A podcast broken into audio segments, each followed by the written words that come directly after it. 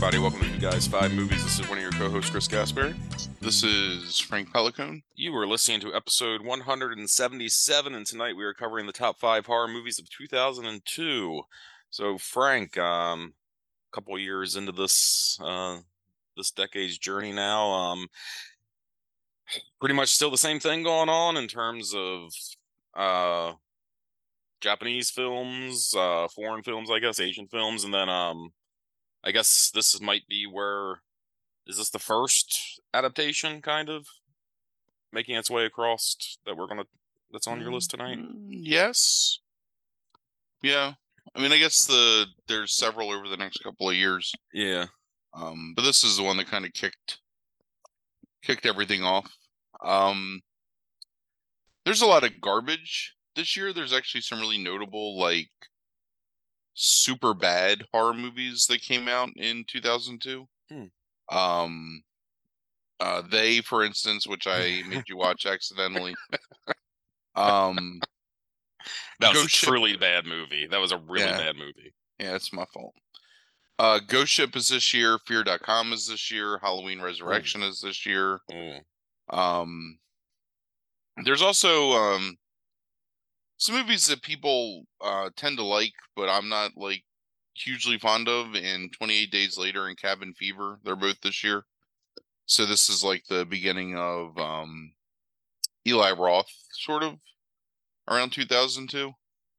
Um, and then for some ungodly reason, uh, uh, Herschell Gordon Lewis directed a sequel to Blood Feast in 2002. I mean, I guess that there was an the the Japanese horror, which was like noticed the previous years and kind of you know had been in production like in 2000 2001 and kind of sparked like an interest in horror again um so there was a lot of movies like i guess being made and that were released this year you also have a movie that I thought about putting on this list, but I don't know that I necessarily consider it horror. Like I consider it more comedy, Mhm. comedy parody, and Bubba Ho-Tep, which is a really great movie. Oh, was that this year? Okay. yeah, Yeah. but um, to me, not like a traditional horror movie. So wanted to talk about some other stuff, and then Ju-on is this year, which I didn't put on the list because I feel like I feel like we've talked a lot about Ju-on and its various incarnations. So Yeah.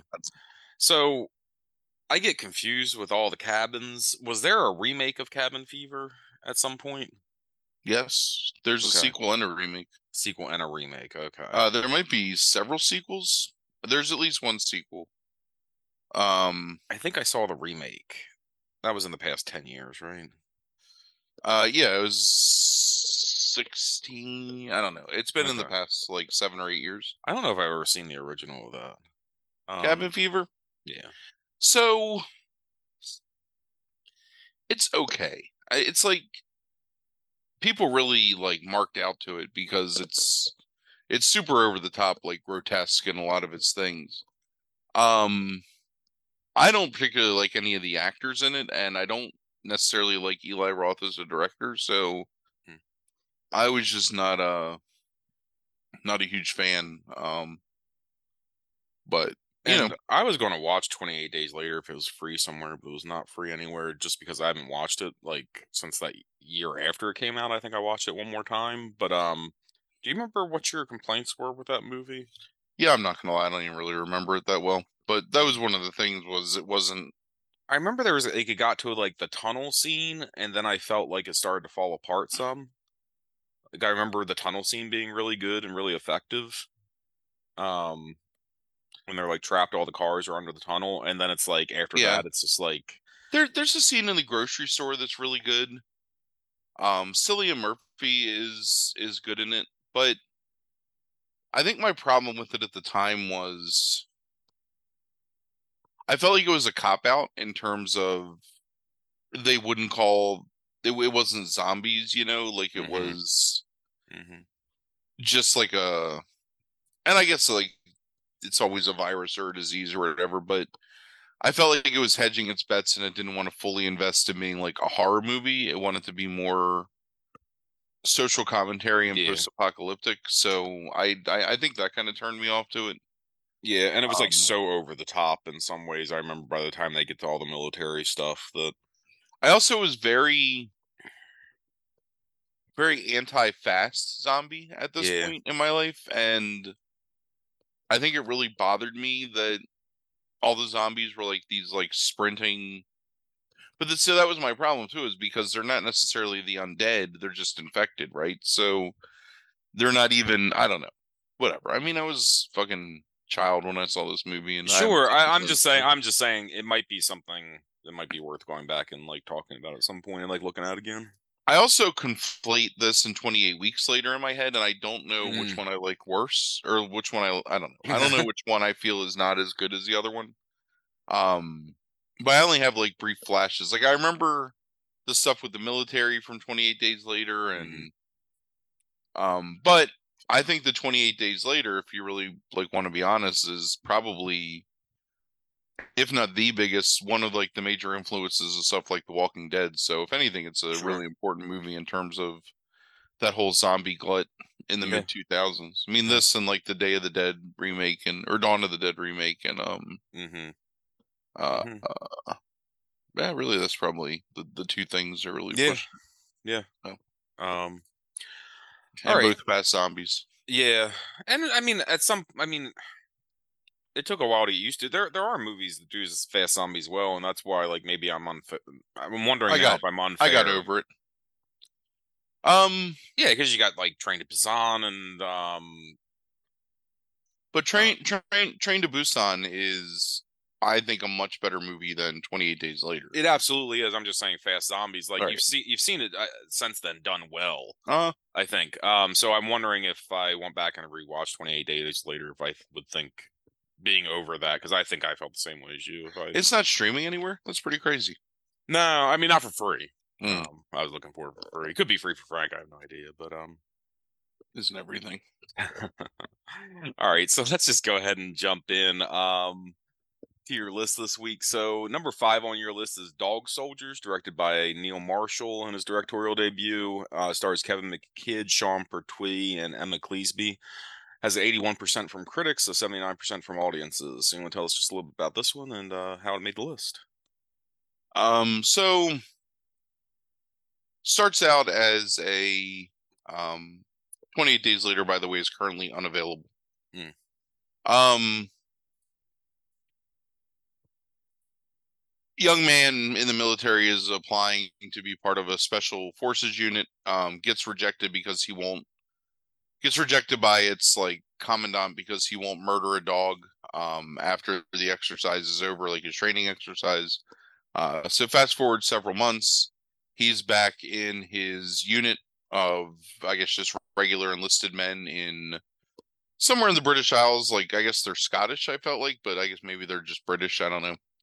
They're Uh, Scottish, I think. but they're in like the wilderness um doing a training exercise where their platoon is being um or their their unit is being put up against the special forces unit um which turns out to be led by the same like brutal commandant that rejected him in the first place. Um except the commandant's special forces unit gets torn apart by these unseen assailants um which you eventually find out are werewolves.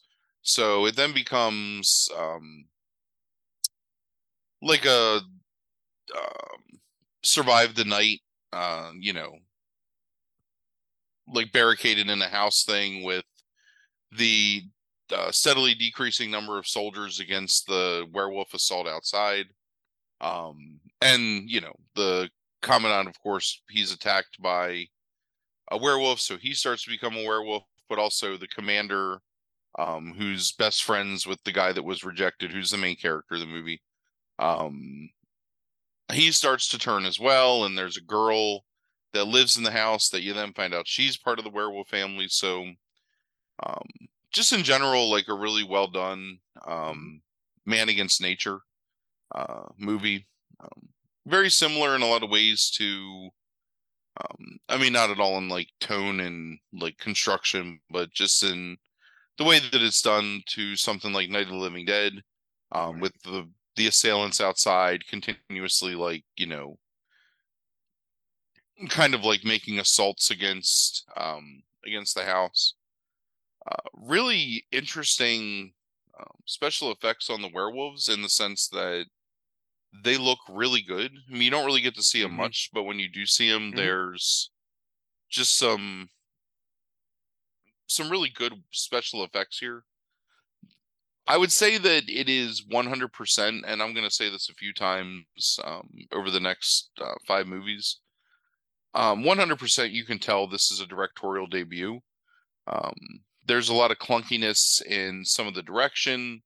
Um, although it's not like bad by any stretch of the you know imagination, you can definitely tell that it's somebody that's not 100% confident in blocking and um, cutting, and and he edited this movie himself too, which Right. you know is pretty crazy um, for someone in their first you know directorial role to like have that much responsibility, but um, and a little bit too much, I think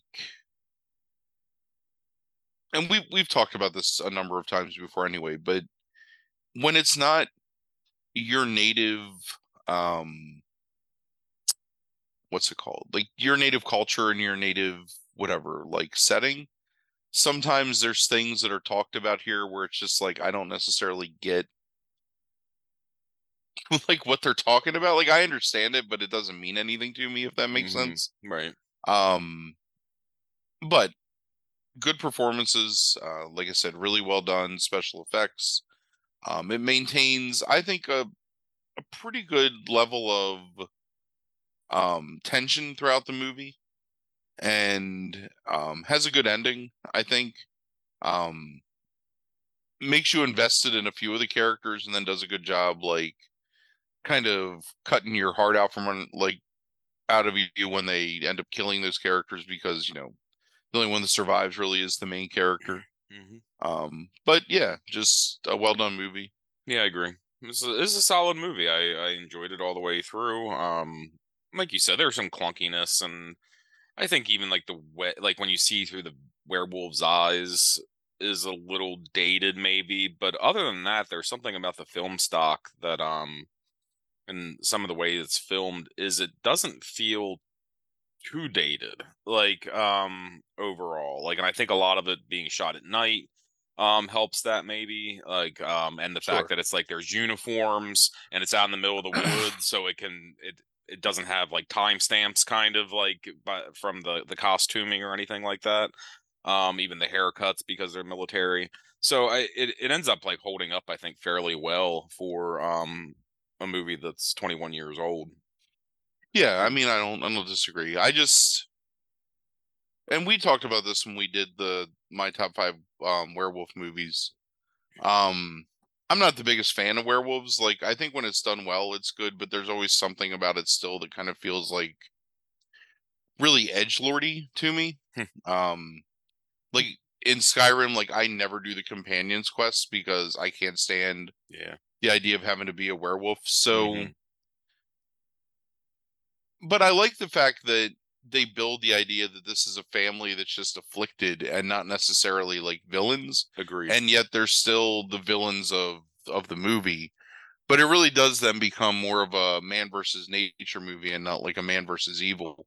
Um, and you know, has you invested in one of the um, one of the werewolf characters throughout Mhm. because you don't find out that um, the lady whose house they're in is part of the family until what the last like 20 minutes of the movie roughly yeah. so um yeah just really really well done um and again like when you know that it's neil marshall's first movie i think there's ways you can there's things you can see where you're like okay like this is definitely not like and i don't think that neil marshall is like the greatest director but he's definitely a competent director and he's done some good movies and Mhm.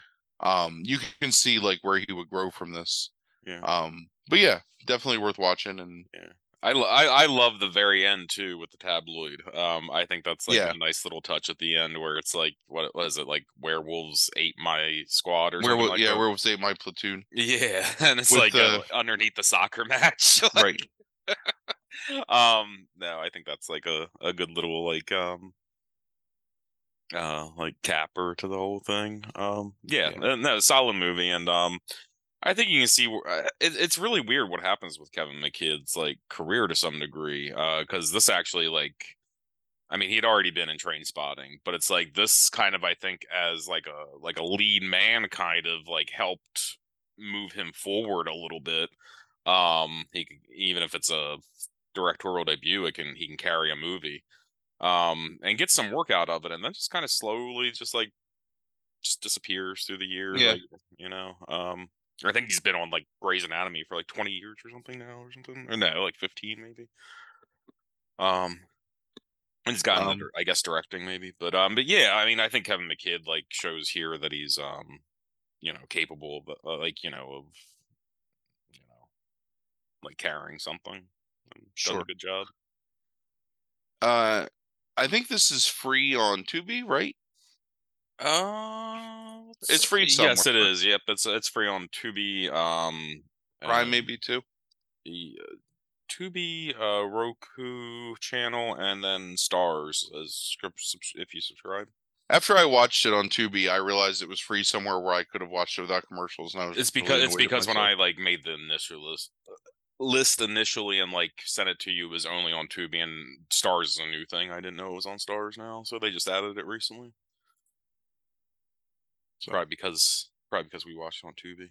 yeah, probably. Yeah. Um, So yeah, so Dog Soldiers worth Yeah. watching. So number four on your list is um, Lucky McKee's May. It stars Angela Bettis, Jeremy Sisto, Anna Faris. Has a seventy percent from critics and a seventy-five percent from audiences. Want to tell us a little bit about this one and uh, why it made the list? Uh, so another directorial debut. Um, this is the story of a young woman who's born with a lazy eye to a mother who is a perfectionist, um, which causes her psychological trauma. Like as she grows, causes her to grow up socially awkward and um, really unable to kind of make uh, lasting relationships or friendships with people. Um, she's a veterinarian assistant, um, kind of obsessed with death and dismemberment and like no qualms about um, touching dead bodies or the dead bodies of animals. Uh, she becomes obsessed with the Jeremy Sisto character, who's a mechanic. Um, she becomes obsessed with like his hands, and she tries to sort of insinuate herself into his life. Um, she ends up getting um, contacts that correct her lazy eye, uh, which she struggled with her whole life. Um, she's sort of rejected by him because she doesn't know how to act, and so she ends up basically trying to cannibalize him, like during a makeout session. Then has a stunted, um, short relationship with her lesbian coworker, uh, played by um, Anna Faris, um, and eventually goes crazy and basically and ends up hacking up all these people that have done her wrong for the parts of them that um she found attractive and builds herself her own Frankenstein monster, um, finishing it by putting in her lazy eye, um, which brings it to life in what may or may not be an unreliable narrator situation. Um, although the end of the movie, I guess, leaves you with the implication that the thing actually is like alive. So, uh, really, um, small movie. Mhm. There's not a whole lot of horror to it necessarily in the traditional sense, although there's a lot of psychological horror to it. Um, buoyed 100% by the performances, in particular the Angela Bettis performance as the titular May. Um, really, so we had talked about Marshall's directorial debut in Dog Soldiers, just as strong an effort here by Lucky McKee. Um, again, I think there are things in it where if you know you're watching a first time director, you can definitely see some awkwardness um, in framing and in pacing and, and whatnot. But still like a really strong effort, um, really solid. Um, I I know that you like this movie a lot. I I have a little bit of trouble with the psychology in this movie because I think that it's too too easy of an explanation. It's like she got made fun of as a kid and now she's a lunatic that'll murder people kind of, you know? There's like not a lot. There's not a lot of psychological depth. Yeah there's not for being such a good performance and really again it's it's it's angela bettis that truly Mhm. carries this movie absolutely. um there's not an incredible amount of like depth to the characterization of like or even it doesn't I mean, maybe that's the actual like real um positive to the movie is that they don't try to condescend to you or whatever to explain her psychological illness. They just it happens and you're just meant to sort of accept that it's happening. And because bettis is so good in the role uh, it's definitely like easy I, I guess it's it's easy to accept but yeah, I mean, because all you really, I mean, all it relies on is the idea of a deep loneliness that has led to a social awkwardness that is like nearly impossible for her to overcome. Um, yeah. and and like, I mean, and and hints, I guess, at the idea that um because she's not like squeamish or like you know works like you know with these like surgeries and stuff and it like is unfazed for some reason by gore and and potential violence um and those are like this like the building blocks of this character and you're right there's not a lot of psychological depth to it. Um i feel like i know this character and i mean like literally kind of know this character to some degree. Um and so it i could be like placing like you know some things like on the character but um I the the performance in this is is is amazing, and I think she carries the entire movie pretty much on her back. Um, I know that you're not a big fan of Sisto, like in general.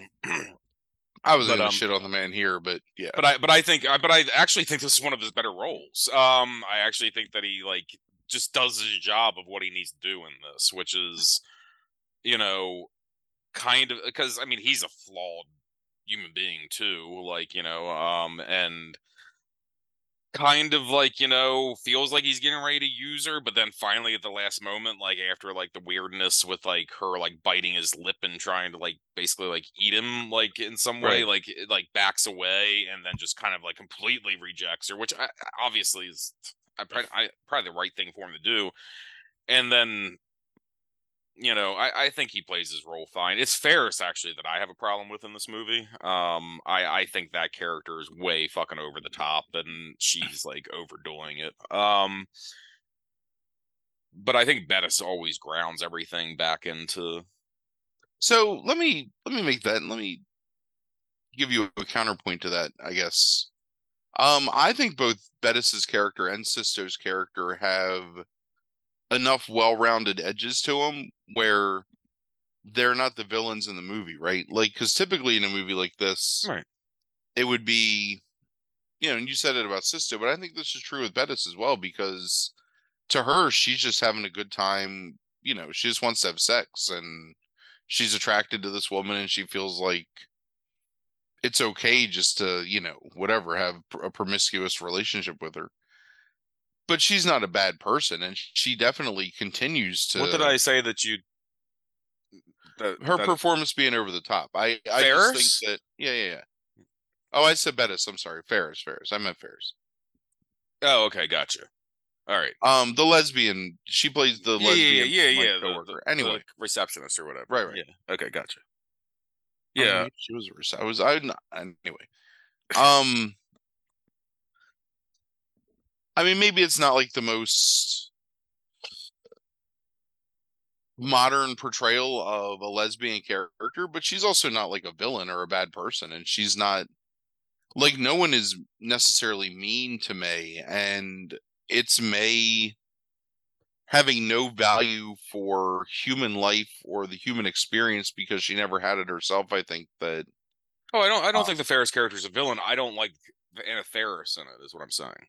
Oh, I think she's fine. I don't. I, don't oh, I think she's like way over the top with like her delivery of lines and the way she like kind of like acts the role. I mean, like not like necessarily the character, but the way she acts the role. Like I think she, I think Sisto feels like a really a pretty real person, and I think Bettis for all the craziness that's going on in May feels like a fairly real person, and Anna Faris and it doesn't feel like a real person. Like she feels like she's like a cartoon character compared to some of the other people. Yeah, see, I feel like I know that Anna Faris character in really? real life. Mm. Yeah. Um, and I just hate Jeremy Sisto with the majority of my existence. So Uh, what did you? Oh, proto, proto, Proto Proto Drive? Adam Proto Adam Driver. Yeah, that's what you said in text this week. Um, right. funny. I, I really, this is one of those movies. I think that like I really love this movie a lot, I, and I like the fact that you said it's like a small movie. I really like that it just stays focused on this character throughout, and you get to see this character's uh, journey, for lack of a better word. Um, this is one of like the three that like that first year of COVID when I just started watching all those horror movies that really stood out to me. It was this House of the Devil and The Invitation are the three that like I just absolutely like really enjoyed like watching. Um um Yeah. and was kind of like blown away by um the fact that like I hadn't seen it yet and um I wasn't expecting it to be engaging and I thought it was really engaging and it's mostly Bettis's performance. I think one of the more interesting things about this movie in a lot of ways is that I think it's inherently like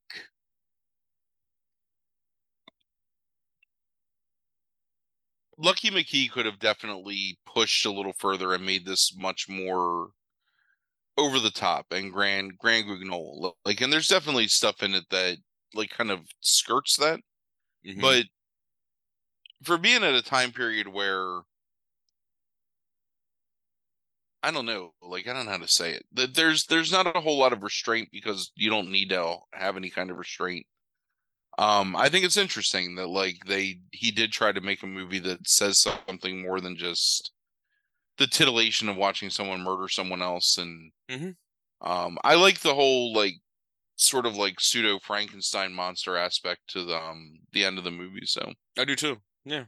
Um because it's not where you think it'll go like at all by the time you start and I think that's another one of those things that really got me is that where you think this movie is going to start which is maybe a little bit more um stereotypical um like the idea that it goes like balls to the wall where she's building Frankenstein monster out of all these people's parts um like you know it's it's obvious like i think she has some sort of like uh like OC, like OCD maybe with people's body parts that's probably not like the proper diagnosis but this idea that she fixates on uh, on people's body parts um like like is this kind of this weird quirk and then suddenly it's not a weird quirk it's um you know turning into her killing people and hacking them up in order to get their Right. parts and i and i really I, I that's not where i was expecting was going the first time i watched it at all um so yeah I, I it's a it's a really um it's a really inventive movie to some degree for something somebody that's so young and like just starting out Uh, not at all what you would expect from yeah agreed see. Um, all right. So the next couple movies on your list are things that we have talked about recently. um, meaning like in like the last year or so. Um, pretty in depth. So number three on your list is Gore Verbinski's The Ring, um, starring Naomi Watts, Brian Cox, Martin Henderson, 71%, 48%. We talked about this if you wanted to go um, back and listen to the archives, episode 143. It was the horror remakes as good as the original from April 2022. Um, so what I wanted to do here was just kind of because uh, I've been doing less criticism recently, unless I think it's really noteworthy. But uh, since we talked about that for so long, um, it's probably about 25 minutes, I guess, on that movie back then. I wanted to kind of like throw out some of the criticism because um, it's a 48% from audiences. So I focus mainly on the audience criticism of it. Mm. So one of uh, one of the criticisms is it's not as good as the original um Right. which it feels like you know by you putting it on that list like to some degree you've already addressed but like why why do you think it is as good as the original I don't know that it is, but I think it's a completely different movie. Um, here's a good example of why that's, i think, short-sighted criticism. I'm not going to say it's stupid because I would have told you at one point the same thing, right? mm-hmm. Wages of Fear is an amazing movie. The Yeah. Hun- Henri Clouzot movie from the 50s, right? Yeah. William Friedkin remakes that movie as Sorcerer in the 70s. Completely different movie, completely different cast, different tone, different everything. still a great movie, right? Mhm. Wages of Fear is objectively, I think, a better movie than Sorcerer, but it doesn't mean the Sorcerer is not worth seeing. There's a very Japanese aesthetic to Ringu that would not translate to an American audience in terms of like sitting in a theater. And I'm guaranteed that what did you say, fifty some percent from America 40 from 48. audiences? Forty-eight percent. I wonder how many of those reviews are some like mustache twirling neckbeard, you know, after the fact, like trying to defend his precious, you know, Japanese horror fixation or whatever. Mhm. And look, I prefer many aspects of Ringu to The Ring, Mhm. but as strictly a horror movie, The Ring is a better horror movie than Ringu in terms of like only like what you're seeing on the screen and your reaction to it. Because there's so much subtle creepiness to Ringu that you really kind of like unpack. So, in order to really appreciate Ringu, you have to know, truly know, like the manga and the novelization, the books, and the other movies that kind of exist in the same universe. And you have to know things about, you know, Sadako and stuff. And you don't need any of that shit for The Ring. You know, you can sit down and watch The Ring, and it's 100% self contained. You don't need to watch it multiple times. It's very much, you know, there's a reason why Gore Verbinski was chosen to direct the Pirates of the Caribbean movies. You know, he's not like a subtle dude. Like he's just Mm. showing you everything you need to see. So they're just different, you know. I mean, it's it, it doesn't make it any worse or anything. And So to follow up So- something you just said, the second most common criticism is that it's actually not scary at all, except for it has like one scene that, like, you know, obviously they're probably referencing usually when they say that the television sequence of her coming out. But um, so number one, that's not true. I don't think. I think there are several scenes that are incredibly creepy and well done in this movie. The problem is that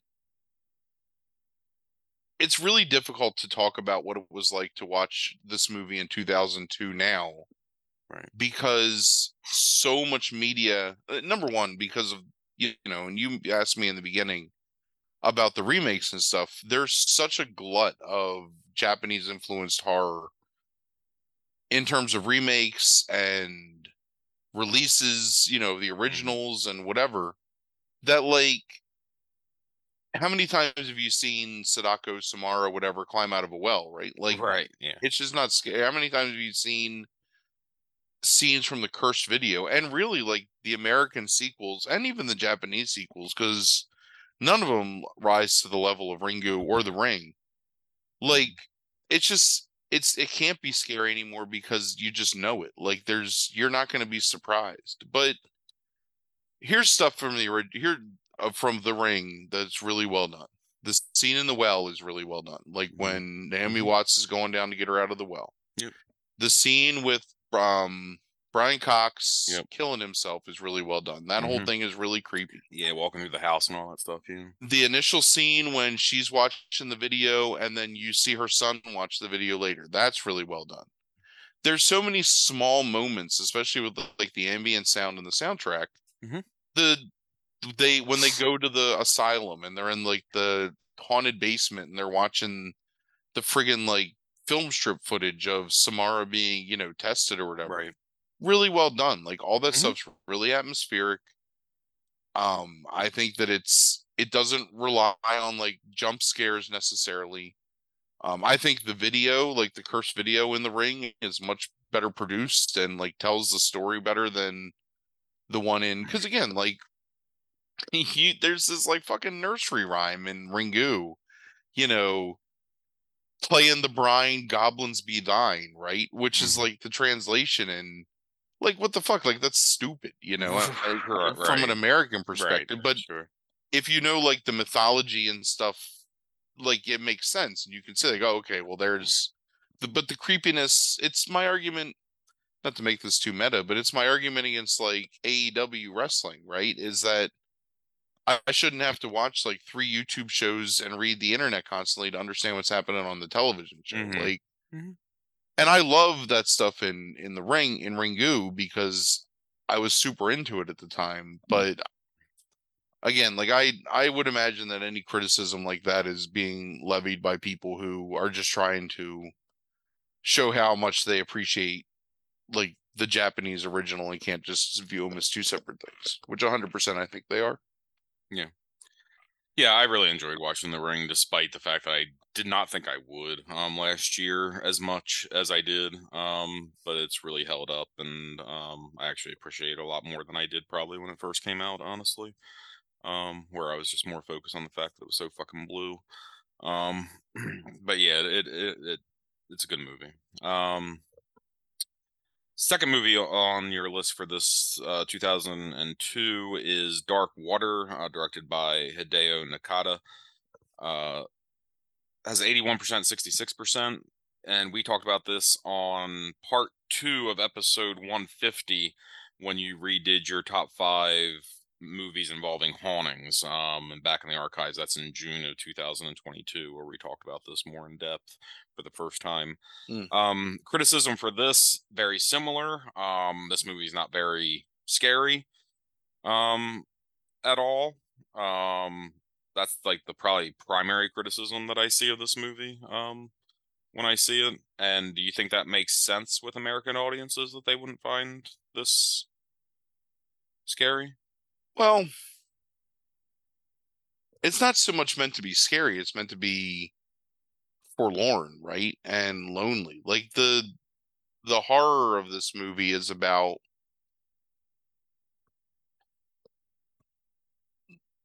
the sacrifice of a parent for their child and a parent that isn't like um like the best parent, right? Like the mother in this movie is not a good mother not because of like her unwillingness to be one, but just because she's very doesn't really pay attention to her kid and, you know, is basically selfishly trying to cling to her daughter um to keep her away from the father because she just doesn't want to lose, you know? Mm-hmm. And it's like I mean even ultimately like when she's sacrificing herself to save her kid, it's still a selfish act in a lot of ways, you know. So I I don't think that that that that Nakata was trying to necessarily scare you. He's trying to make you like super sad and yeah. Scared of in like a psychological and like existential way. Like it's it's existential dread. It's not yeah, and I think that's what American audiences. That's uh, my thought is that things that are unsettling or um eerie or kind of yeah psychological in there like uh, dread's a good word probably it's probably the best word trying to create that sensation um i don't think a lot of people get like they they see it's like a horror movie so they think they're supposed to be like scared and i i think they have a hard time recognizing what actually makes a good horror movies. Well, and, and, that's probably a really pretentious thing to say, but I think people don't get what's well, scary. Like, so they just look for jump scares. Here's the other thing too that I think is important to, to know is to note is that we live in a very like young country, so there's not a whole lot of superstition and folklore and you know history that surrounds us constantly. And there's some of that stuff. You know, you definitely have people that become obsessed with the idea of like haunted places in America. But there's, you know, hundreds or like a thousand years of like folklore and superstition built into countries like Japan and a movie can be made that utilizes those things without necessarily being about being scary, right? Like what's a really good example here of that? Like the changeling is a really good example of an american movie that's similar in tone right now there's mm-hmm. scary moments in the changeling and i would argue there's scary moments in um in in dark water too I like agree, there's there's yeah. there's definitely some stuff with the the girl like in in the yellow slicker that's that's scary mm-hmm. but ultimately the changeling is about justice you know for right for the dead, and that is, you know, Yes. Dark Water is about like a child just wanting to be loved, you know, and like Mm-hmm. accepted and can't get past the fact that she died and like nobody ever nobody found her body, right? Like or Sure. not for a long time. Right. Like she was dead and then left. And so Mhm. arguing that it's not scary, so are there like a bunch of jump scares? No, but this is one of the remakes in the um, Jennifer Connelly remake of Dark Water that actually kind of hews pretty close to the original Mhm. and really is like um like a really faithful and I think good-hearted adaptation of that movie. So Mhm. I don't agree. Yeah. Um. and it's funny that the dude the, I mean Hideo Nakata made the ring too. Like he's the director of Ringu. So Right. Right. Yeah. Um. Who directs that remake? In was that like two thousand and five? uh maybe I thought eight, Um, it might be five, you might be right. Oh, uh, American remake. Where is that? Where is? Walter Salles. Who is that? Oh yeah, he come right. He's like Portuguese, right? Yeah, and he like makes movies and he makes the Motorcycle Diaries, and then he gets Dark Water, and then like basically they're like, yeah, go away. Um, Um and then oh, I- on the road. I didn't realize that. Um, so the short story that Dark Water is based on was written by Koji Suzuki, who is also the writer of um, the Ring series. Mm, So he's a creator. You know, Gotcha. All right, so um, number one movie on your list is a is a movie that we have not discussed um before, which is The Eye, uh, directed by the Pang brothers. It stars Lee Sin Ji and Lawrence Chou. Has a sixty four percent from critics and a seventy two percent from audiences. You want to tell us a little about this one and why it's number one on your list? when you looked her up, she didn't come up as Alexandra Lee. Um, she did, but the more I looked into it, she goes by I don't I never figured out like what the difference is, but I mean her wiki is Lisa G. Hmm. So I, Um, by I don't know, because-. She was Malaysian and young, and I guess that they probably felt like it was easier to market like a Western name than probably that's what I figured. Angelica, um, especially, right? Yeah. Yeah, Uh, you're also marketing it to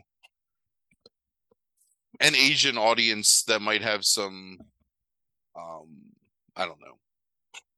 Anyway, probably just easier to have Yeah, it's all it's all it's all name. over the place. Like in terms of where you look, Rotten Tomatoes, Wikipedia, like IMDb. Like I think I actually went with IMDb finally. Um, is what I went with. Um, is and then just went with like her like that. I guess like real name. Like, So this is one of my this is one of my favorite early um Asian horror movies.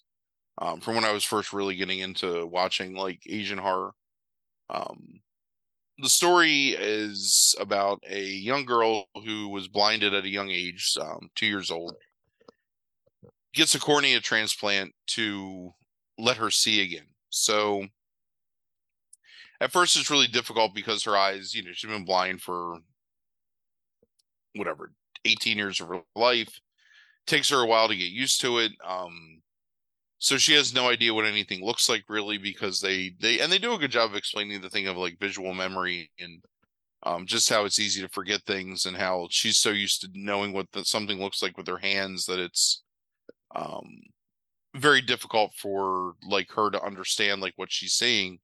So at first these things that she's saying that we as the viewer can see don't belong. She doesn't understand they don't belong because they're just she doesn't know what she's supposed to be looking at, right?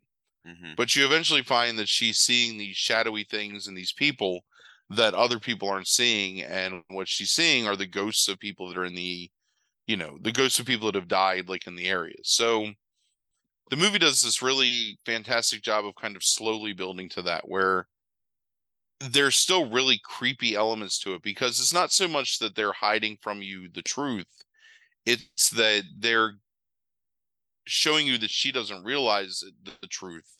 so you're kind of like outside of her as the main character like seeing these things and um they do a really good job of like the way that they portray ghosts as being sort of ephemeral and things that kind of like blinking out of existence but also are like a like a solid not solid necessarily but like a presence in the area. Mm-hmm. um her uh, psychiatrist who's there to kind of help her adapt to the idea of like seeing again he starts to fall in love with her.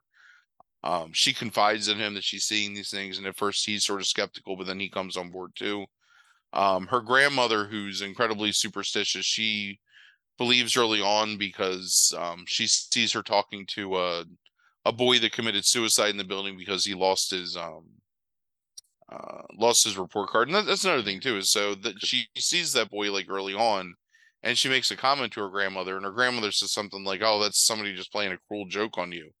So they don't even reveal like anything about what happened to the kid, but they set up the fact that you know, like in a in a lesser movie, the grandmother been like, "Oh, that's someone referring to the boy that killed himself." Like they wouldn't have the Right. the restraint to let it just kind of happen Mm-hmm. like over the course of the movie and they do a really good job of of introducing those elements here um so eventually she kind of becomes unable to cope with the fact that she's seeing like all these things um and her the psychiatrist slash like boyfriend um convinces his uncle who was the one that did the cornea transplant to tell him like where they got the eyes from they find out it was from this girl from thailand. So they go back to thailand um to sort of research and they find out that the girl was kind of a clairvoyant um almost like a cassandra type character who uh could foresee terrible things and was sort of like viewed as a witch and um ended up hanging herself because she predicted this um catastrophe.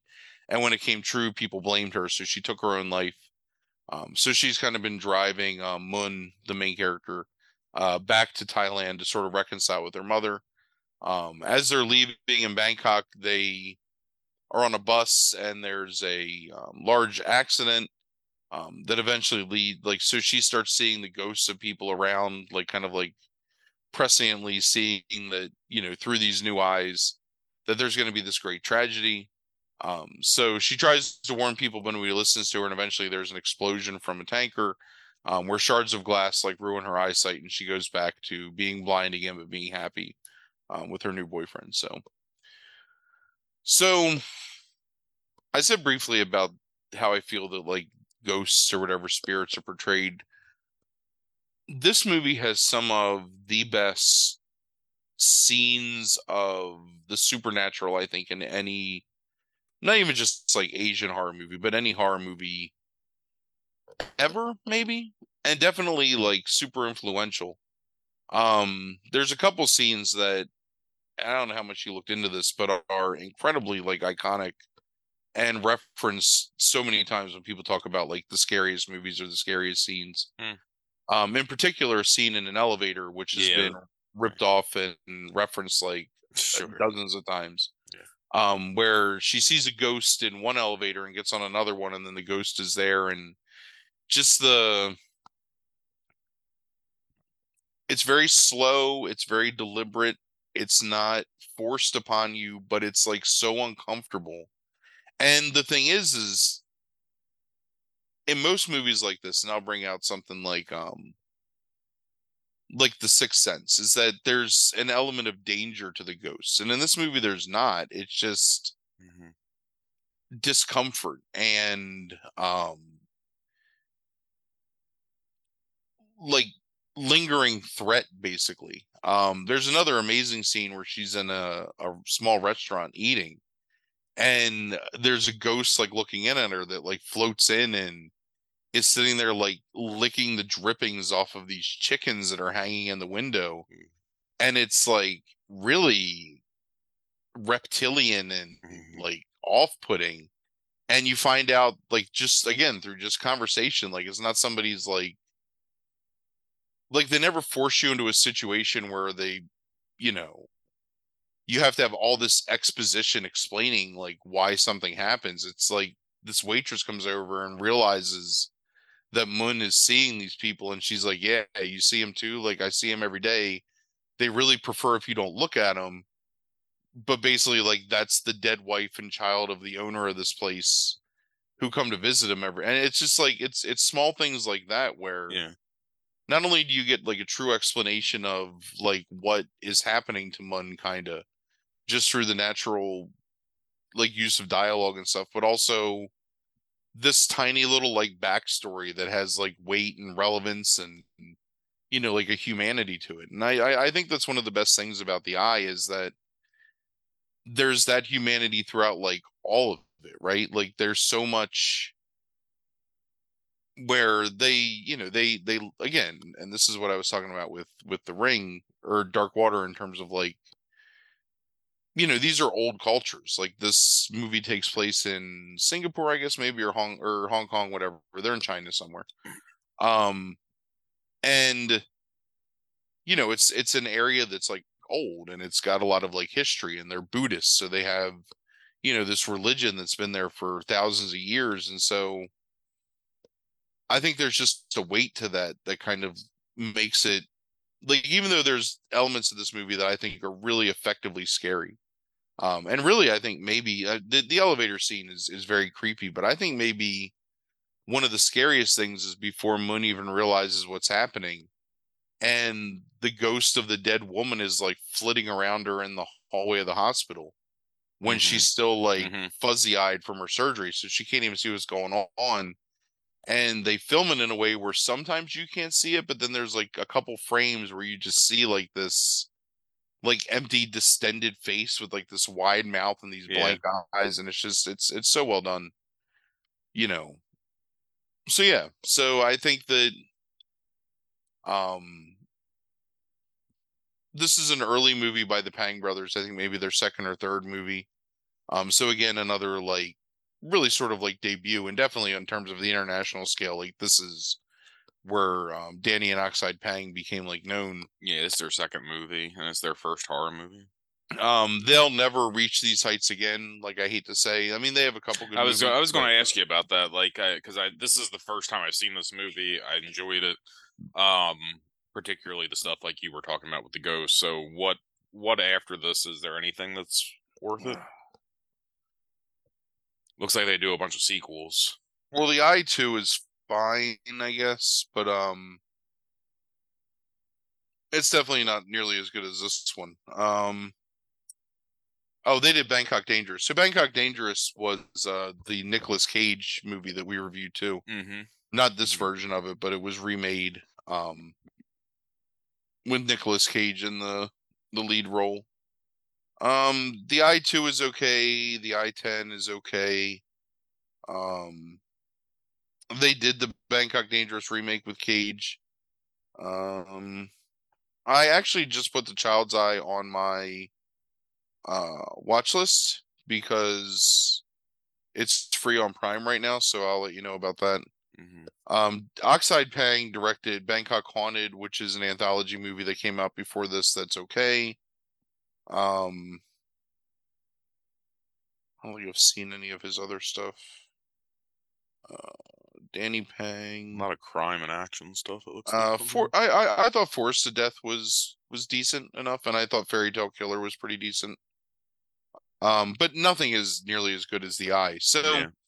one of the things that you see definitely in this movie uh, is a very television-y approach to the way that things are directed um, in terms of blocking and pacing in scenes but then there's some brilliance especially so there's a really small scene where um Mun and her um doctor protector boyfriend whatever are riding on a train and they're having a conversation they're talking about um you know finding the origin of her um where she got her corneas from like why she's able to see these things and anytime they pass something outside of the train like a tunnel or a billboard where the window behind them is darkened you see this like fucking like terrifying ghost just sitting there like staring at her like Mhm. just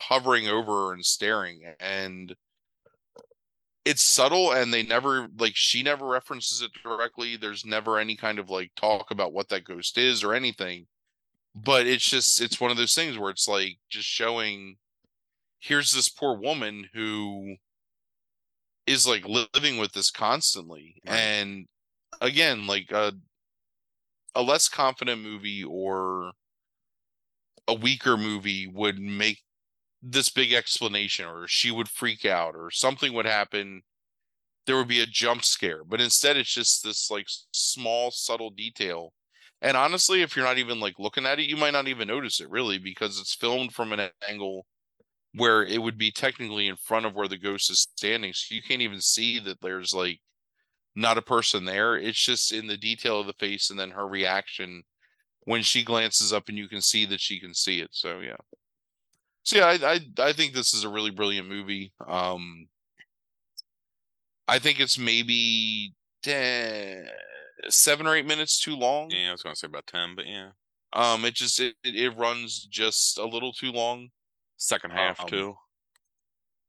I would say because yeah, because they have to do all these things where now they have to travel to another country, and they have to explain what happened in that country and what's happening. You know, it just mm-hmm, it's. Mm-hmm because it allows itself to build for so long subtly when they actually have to put exposition in it kind of feels like you're getting bogged down a little too much but i still think that part of the movie is good and i i still think the ending is really strong and ultimately you know it's you know sometimes you're better off just being like how you are like appreciating what you have in your life rather than trying to make changes i think and right.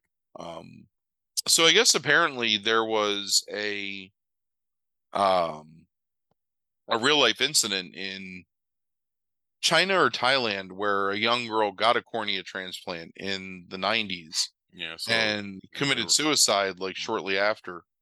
Um I remember specifically when this movie came out uh there was a lot of talk on like message boards and stuff about the actual um auto accident in Bangkok that um, inspired the end of the movie, um, where like I don't know, seventy or eighty people were like killed in the span of a day because of an explosion on a highway mm-hmm. in Bangkok. So it's um really interesting to like see you know where the Pang brothers pull from, and like maybe that's one of the reasons why it has such a um such a lasting effect as well on me at least, and why I think that it's so good overall. Uh, it's just because there's stuff that they've pulled out of real life here that Yep. Um, you know, just really make it interesting to watch, and I think again, very much, very much grounds it. Even though it's completely fantastical in a lot of ways, it definitely grounds it in um, in a sense of realism. And um, she's fantastic in it. She's actually a really great actress, and um, she's been in several things, um, some horror movies, but some other mm-hmm. movies too. Um, she's won she ended up marrying one of them, right? Uh, sure. yeah, I think that's right. Yeah. Um, but yeah, definitely worth watching. So that being said, good effing luck, like watching it because it is not anywhere. Right. Um, I have seen it somewhere in the past like few years. I oh, it used to I be have... on Prime. No, yeah. it was on Prime for mm-hmm. a long time because they used to have that in the Eye 2 uh-huh. and they used to always try and get me to watch it. And now I really feel like I missed out like not. Um Here's the most dis- like upsetting thing to me is I own this movie on DVD. Mm-hmm. I swear to God, I I mean I own like I know, a few thousand DVDs. I've looked through every DVD I own in the past two weeks trying to find this fucking movie and have never found. I have no idea where like this. I, I found movies that I know on my shelves were around this movie because it's like Asian movies from the same time period. Nah. Nothing. You want to watch Acacia? I got Acacia on DVD. Do you? Okay. Oh, because, yeah. Because, like, I am struggling with that movie. Yeah. Well, I got it. I'll, um, I'll let you borrow it. Um, I, I've, I've looked for all the torrents and I, I cannot like find that fucking movie anywhere. It's just on um that one uh library like site that I told you about, Kanopy or whatever. Right. So Do not watch the 2008 remake of this movie. It is okay, that was another thing I was going to ask you because uh, good old Jessica Alba's in that, right? Right. So where I argue that it's okay for The Ring and Ringu to be two separate things, Mm-hmm. this is a movie where it's trying too much just to ape. Like I think Ringu and Ring are great because even though the idea is similar, the scenes are so different. Like they approach what's happening in the ring differently than they approach what happens in Ringu. It, it makes it its own thing. They're definitely just trying to remake the eye in English Mm-hmm. without any real now like sense of feeling as to what makes that movie like good. So it's just not good. Just don't Yeah. watch it. Right. Um. Yeah, no, I I really enjoyed the movie. I'm glad. I, I'm glad. Here's what else should tell you why you shouldn't watch that movie, like that particular adaptation. You look at something like The Grudge, like they, the Grudge remake is terrible too, because it's again like doesn't understand what makes that first movie great, and doesn't do anything like to make it its own. They made fucking seventy two sequels to that movie because it's uh, like they've. I don't think there's any English sequel to The Eye, as far as I know. So, because it's trash. I. it's on. It's on HBO. It is. I, I'm gonna. I'm gonna watch that. you should do it. I- Trash movie. Watch I. it tonight. We'll watch I- it together. I um. I do love watching these really bad uh adaptations of um like remakes of Japanese movies because I I love that. I mean, in the worst way possible. That Pulse um movie is just just the worst, just terrible, like god awful. Yeah, yeah, it's really bad. And if this is anything as bad as that, um, that um, it could be fun at least. Uh, The Grudge is just so mediocre. It's just The Grudge is really bad because it's just so mediocre. Like, Well, the the mediocrity comes from the fact that it's um what's his name directing it? Uh the guy that directed the um Japanese grudge movies directed I think the first few uh grudge remakes. So mm, I think that's like the Guillermo del Toro syndrome where maybe there's something lost in the translation of his director directorial style. Having to switch from directing like an all Japanese cast to switching gotcha. directing like a predominantly English speaking cast. So I don't know. Mm. Gotcha. Oh, all right. So, um, any final thoughts on this list tonight? No, um I really enjoyed watching these movies again. Um I think that I think there's a lot of stuff that you can see where movies like The Babadook or um It Follows or even like the early like really big boom of the art house you know like The Witch and um Hereditary and stuff where they really kind of got their inspiration from. Um I think it's really interesting to see some of the stronger Japanese horror movies from this time period, um, especially in the, the context of like alongside of like these other American movies or English speaking movies like May and Dog Soldiers. Um, and I think it's really cool to see directorial debuts or early efforts by people that, Yeah. you know, would go on to like greater success. So, Yeah. yeah, but it was a fun list. Good, good, good month. and we got we got a lot more of those I think coming up throughout this decade too. So, um, all right. So, um, yeah, thanks for listening, everybody, and um, have a good week. Deuces.